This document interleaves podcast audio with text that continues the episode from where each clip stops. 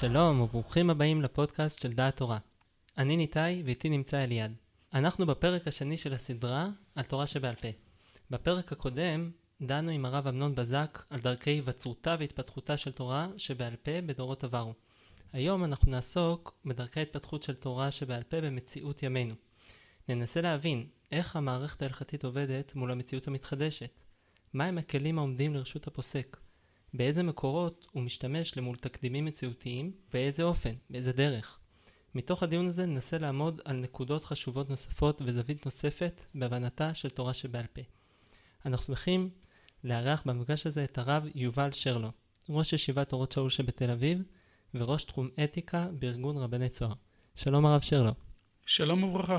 אנחנו ציינו שבאמת אתה כאמור ראש תחום אתיקה בארגון רבני צוהר, אה, והיינו שמחים לשמוע, כמובן שיש שם הרבה דילמות אה, לא פשוטות מהבחינה האנושית, אבל מן הסתם שם גם הרבה דילמות מהבחינה ההלכתית. האם יש איזשהו אתגר או משהו שאתה זוכר שהיה אתגר משמעותי מהבחינה ההלכתית, ובמצב הזה, מה העקרונות ההלכתיים שבהם השתמשת מול הסיטואציה הלא פשוטה? האתגרים ההלכתיים הם עצומים אה, בתחום האתיקה. אחד מהם הוא העובדה שחלק מן הדברים או חלק מן העמדות האתיות הן אה, מאומצות אט אט על פי ועל ידי ההלכה, כלומר ההלכה עוברת שינוי בתחומים האתיים. אני אתן שתי דוגמאות. אחת אה, מושג כמו זכויות הילד. אין לזה שום מקור, בשום מקור קדום, לא בגמרא, לא בתולדות התורה שבעל פה, לא בספרות השו"ת, זכות של ילד ובטח זכות של ילד שלא נולד. וכיום זכויות הילד הופכות להיות, אה, אין פסק דין רבני, בלי טובת הילד, זכויות הילד וכדומה, כלומר יש לנו ערכים חדשים, לא רק טכנולוגיות חדשות. דוגמה שנייה שאנחנו עוסקים בה המון בצוהר, זה דברים שכתב בעל הקהילות יעקב, הרב קנייבסקי, לגבי אה, מאבק על כל שניית חיים.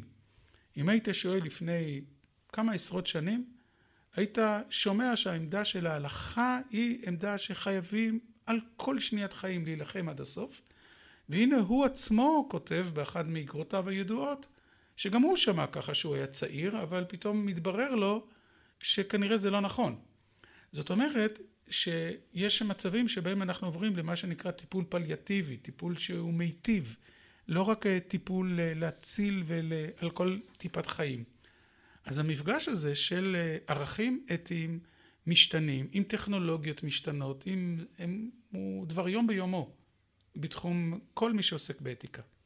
אז אולי באמת המקום לשאול, מה מקומה של ההלכה בתוך המערכת הזאת, או במילים אחרות, האם יש הבדל בין פסיקות הלכה או צורת הסתכלות מול השאלות הללו מבחינה יהודית, לעומת ניקח ועדת אתיקה בשוודיה, ועדת אתיקה במדינה מערבית אחרת? לאתיקה יש יסוד אוניברסלי.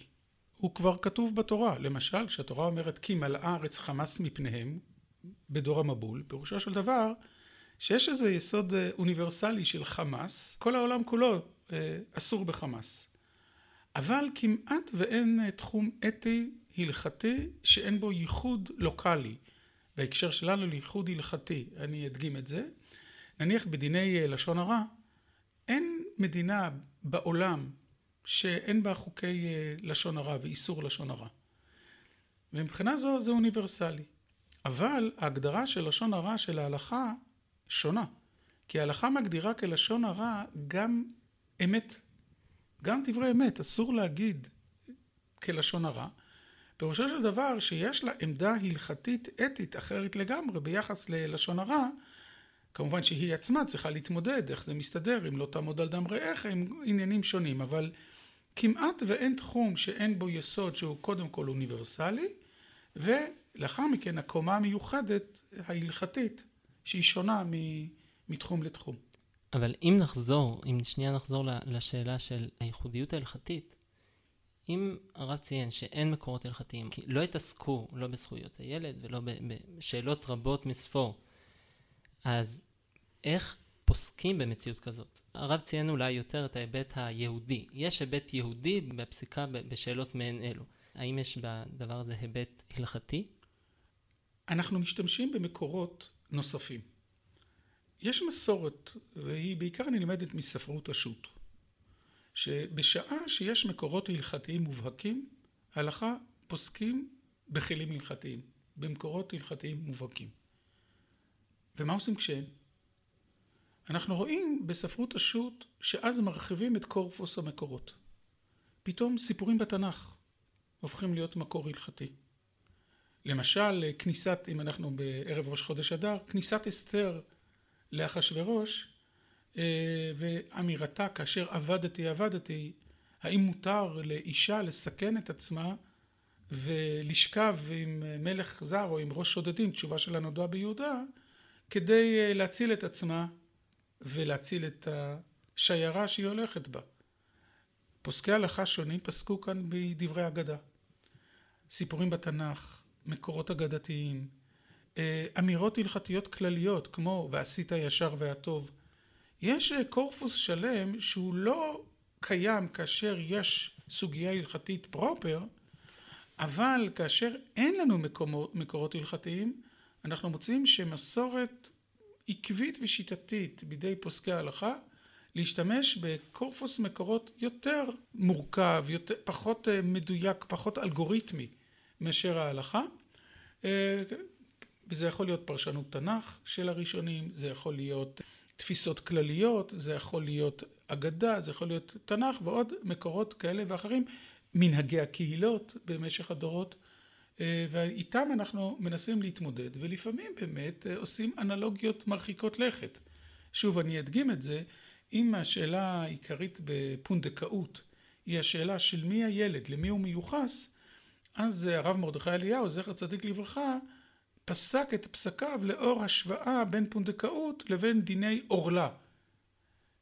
סיבך, כאשר אנחנו אה, שמים ייחור צעיר, מה שנקרא סיבכה ילדה בזקנה, בתוך גזע של עץ ותיק, והסוגיה דנה, האם מתחילים למנות שלוש שנים מההתחלה, או רואים את זה כדבר שנהפך להיות אינטגרלי לעץ הוותיק, משם הוא הסיק מסקנות שפונדקאות דומה לסיפור הזה. כלומר, הרבה מאוד אנלוגיות אפילו מרחיקות לכת, גם הן כלים שאיתם אנחנו משתמשים בפסיקת הלכה בעניינים אתיים.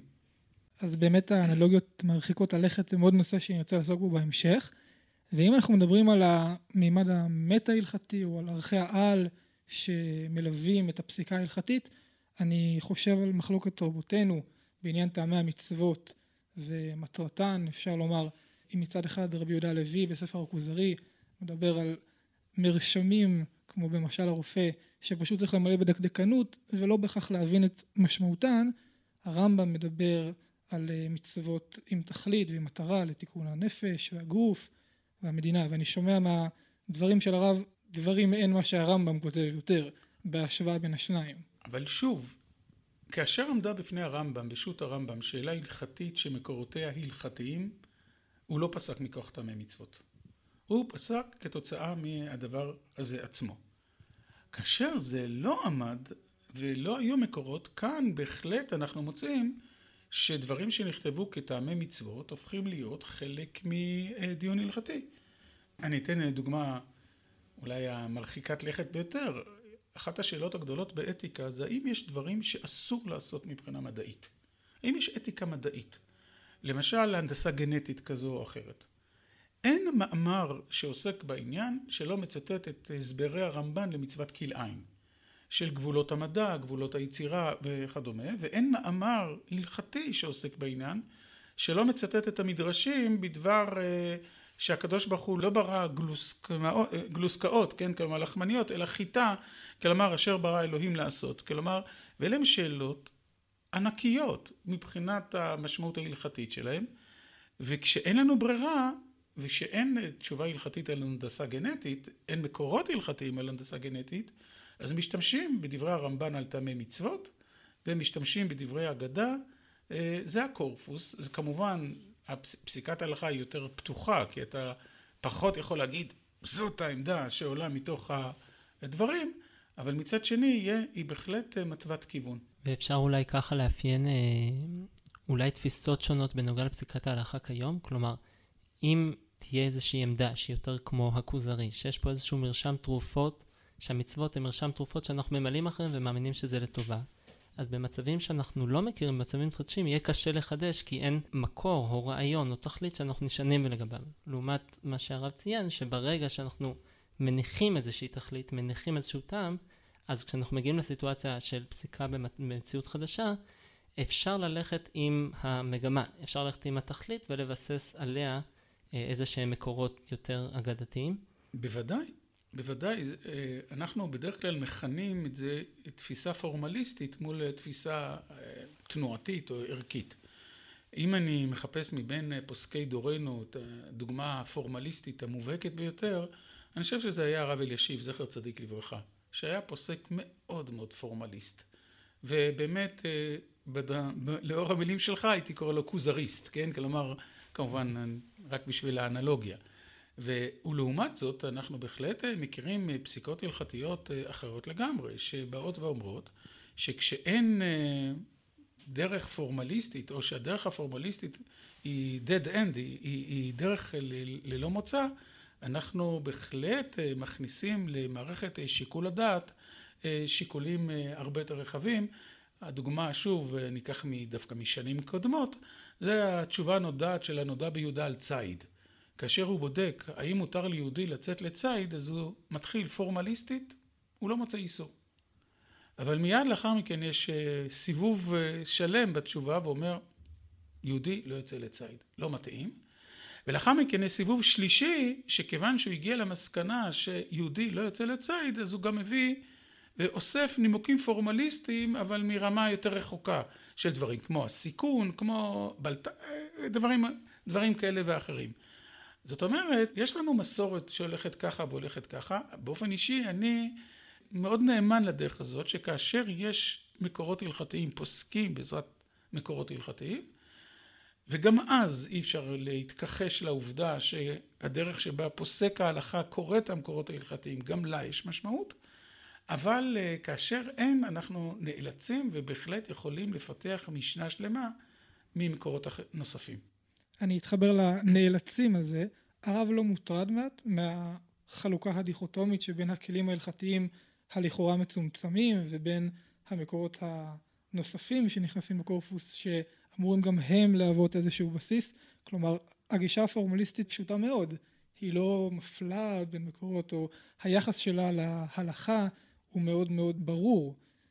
הלכה שנזקקת למקורות חיצוניים לכל הזמן בשביל לקבוע את עצמה, היא לא הלכה שחסרה משהו? אדרבה, שתי הערות אני רוצה לומר. א', ההלכה הפורמליסטית שדיברת בשבחה, גם העלית תוך כדי דבריך את שתי הבעיות שיש בה.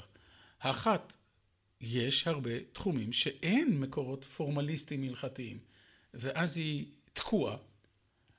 ודבר השני הוא שלפעמים באמת נוצר הפורמליזם מוביל להלכה מסוימת, אבל ההתנגשות עם מקורות אחרים, עם השכל הישר, כפי שכותב הרמב"ן בהקדמה לספר מלחמות השם, כלומר לפעמים הפורמליזם מוביל למסקנות שהן בלתי, בלתי אפשריות, שהתודעה של פוסק ההלכה רואה שלא יכול להיות שזאת עמדתה של ההלכה ולכן דווקא העובדה שיש עוד מקורות ושיש עוד תנועות שנמצאות בתוך הדברים היא מהיסודיות ביותר. אבל אני אומר עוד פעם, בסוגיות הכי יסודיות שאנחנו עומדים בפניהן, כמו דיני מדינה, כמו ענייני החולה הנוטה למות, דברים מעין אלה אין מקורות הלכתיים פורמליסטיים, ואנחנו נאלצים לפסוק בעזרת כלים נוספים. אם הרב יוכל ממש אולי לתת דוגמה נוספת לאיזשהו מקום שבו אולי אפילו ההלכה יצרה התנגשות עם מה שהרב חשב, איזשהו דיון נגיד בוועדת האתיקה או דיון שבו הרב יצא ליבו אל משהו, שהוא חשב שהעמדה אמורה להיות כזאת או אחרת, אבל ההלכה אתגרה אותו. בוודאי, הרבה מקומות. אני אתן לך דוגמה מהשבוע. נשלחה דגימה של חולה סרטן לחוץ לארץ. בחוץ לארץ החליפו את הדגימות נתנו תשובות לא נכונות, הוא קיבל טיפול לא נכון, והוא נמצא כרגע אה, ערב מותו. טרגדיה. השאלה אם לספר לו או לא. האינסטינקט האישי שלי הוא אומרים את האמת. אדם מתייצב מול האמת, ניצב מול האמת, זכותו, חובתו, ואנחנו חייבים לומר לו את האמת.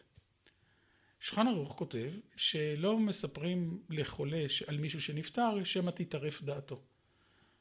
והנה דוגמה לדילמה בין אינסטינקט לבין מה שכתוב בהלכה ועכשיו יש כמובן הרבה מאוד אפשרויות אפשרות אחת היא לבוא ולומר בטל דעתך לחלוטין בפני ההלכה האפשרות השנייה גם אומרת לבטל דעתך רק תבדוק האם זאת ההלכה היחידה שקיימת. שהרי יש עוד הלכות מצד אחד מדבר שקר תרחק או עוד הלכות נוספות שעוסקות בחובת אמירת אמת ואז התנועה תגלה לך שבעצם האמת או הדרך לנהוג בה נמצויה בין שתי העמדות הלכאורה קוטביות בין האינסטינקט ההלכתי שלי לבין מה שכתוב בשולחן ערוך.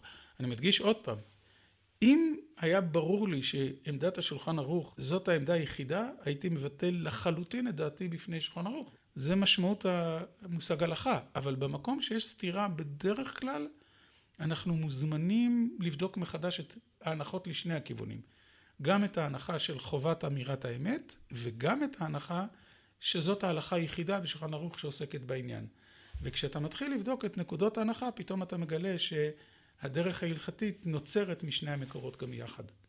אז אם אפשר לשאול מה הרב פסק? במקרה הזה נקודת המוצא שלי הייתה משהו מוחזק והמוציא מחברו עליו הראייה כלומר המוחזק הוא לומר את האמת אבל אם התייעצות עם רופא פסיכיאטר שוב זה מקרה אמת תאמר שהדבר הזה יפיל את החולה אז צריך ללכת לאור דברי השולחן ערוך כלומר אם יש ראייה אז צריך להוציא מהמוחזק של אמירת האמת והחולה הזה ילך לעולמו בלי לדעת את התקלה הגדולה שאירעה לו ובלי שהיא תפיל אותו בימים האחרונים שלו.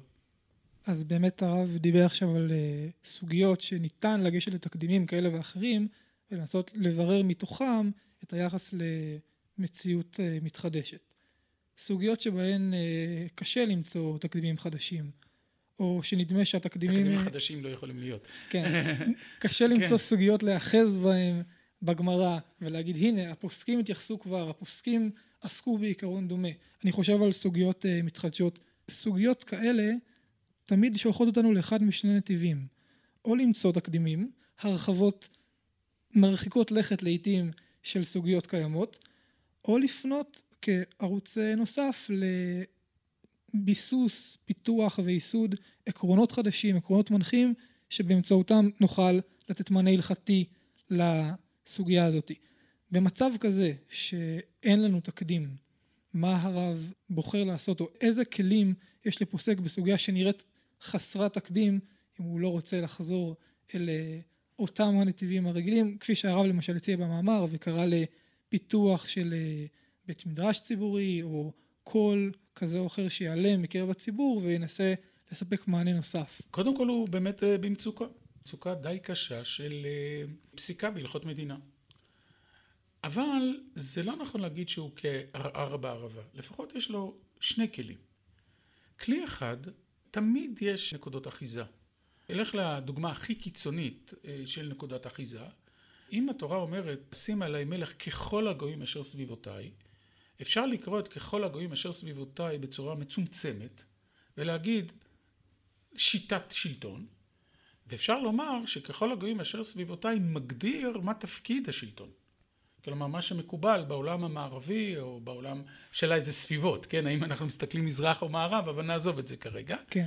ואז לקבל לפחות אישוש מההלכה שבאופן בסיסי היא מקבלת את צורת השלטון ואת התפקידים, מיד אתן דוגמה. זה דבר אחד. הכלי השני הוא אחר לגמרי, והוא תשועה ברוב יועץ. באמת בנושא הזה אמונתי עמוקה היא שככל שיותר רבנים ישתכנעו מעמדה מסוימת ויקבלו עמדה מסוימת, יש לנו אמון, זה סוג, זה לא סנהדרין, אבל יש לנו אמון בכך שתלמידי חכמים ברגע שמתגבש רוב או מתגבשת תפיסה מסביב לעמדה מסוימת או מתפתחת יותר ויותר מסביב לעמדה מסוימת, הדבר הזה בעיניי בעל משקל מאוד גדול.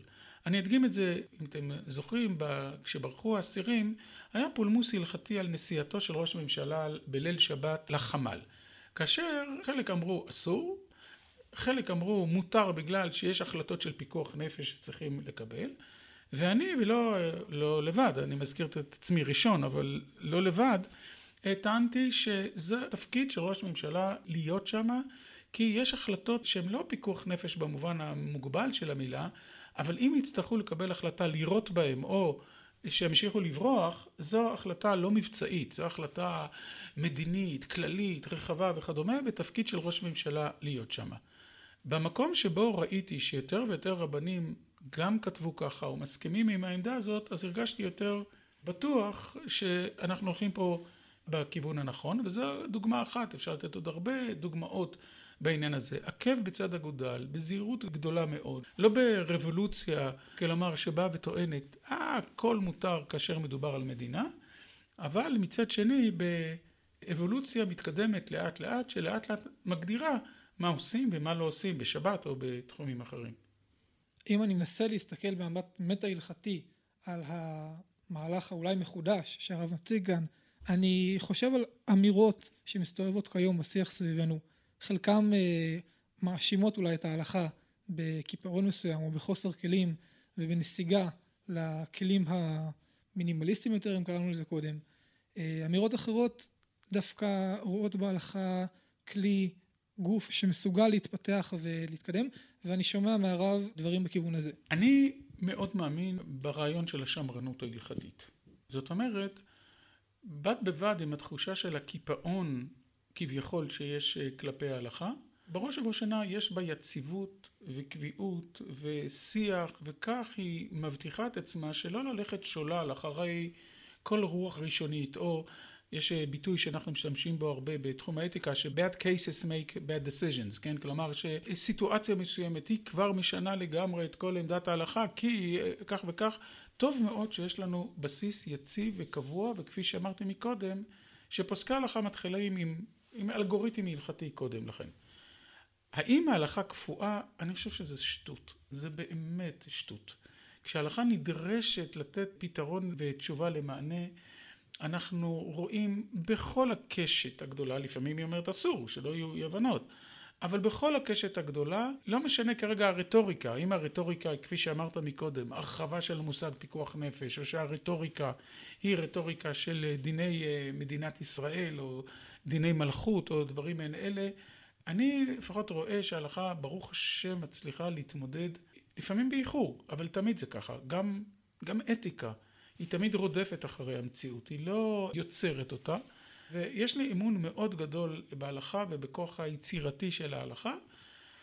עובדה היא גם שככל שאנחנו מוצאים יותר ויותר פוסקי הלכה שעוסקים בנושא ובנושאים שונים, אתה מוצא שהם יותר ויותר מסכימים ביניהם. זה כאשר מוטלת עליהם האחריות הזאת.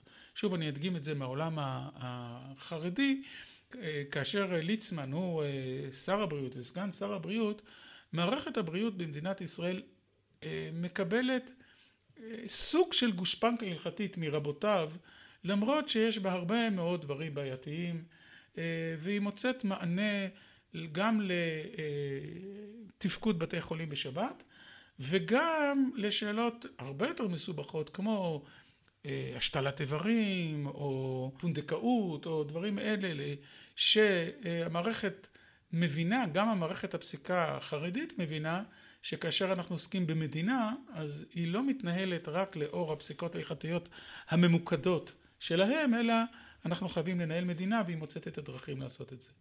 עד עכשיו הסתכלנו הרבה על היחס של ההלכה לעומת הדרך שבה הסתכלנו מההווה לעבר. כלומר, האם יש מקורות הלכתיים, כמה אנחנו משתמשים בהם, מה אנחנו עושים למציאות היום.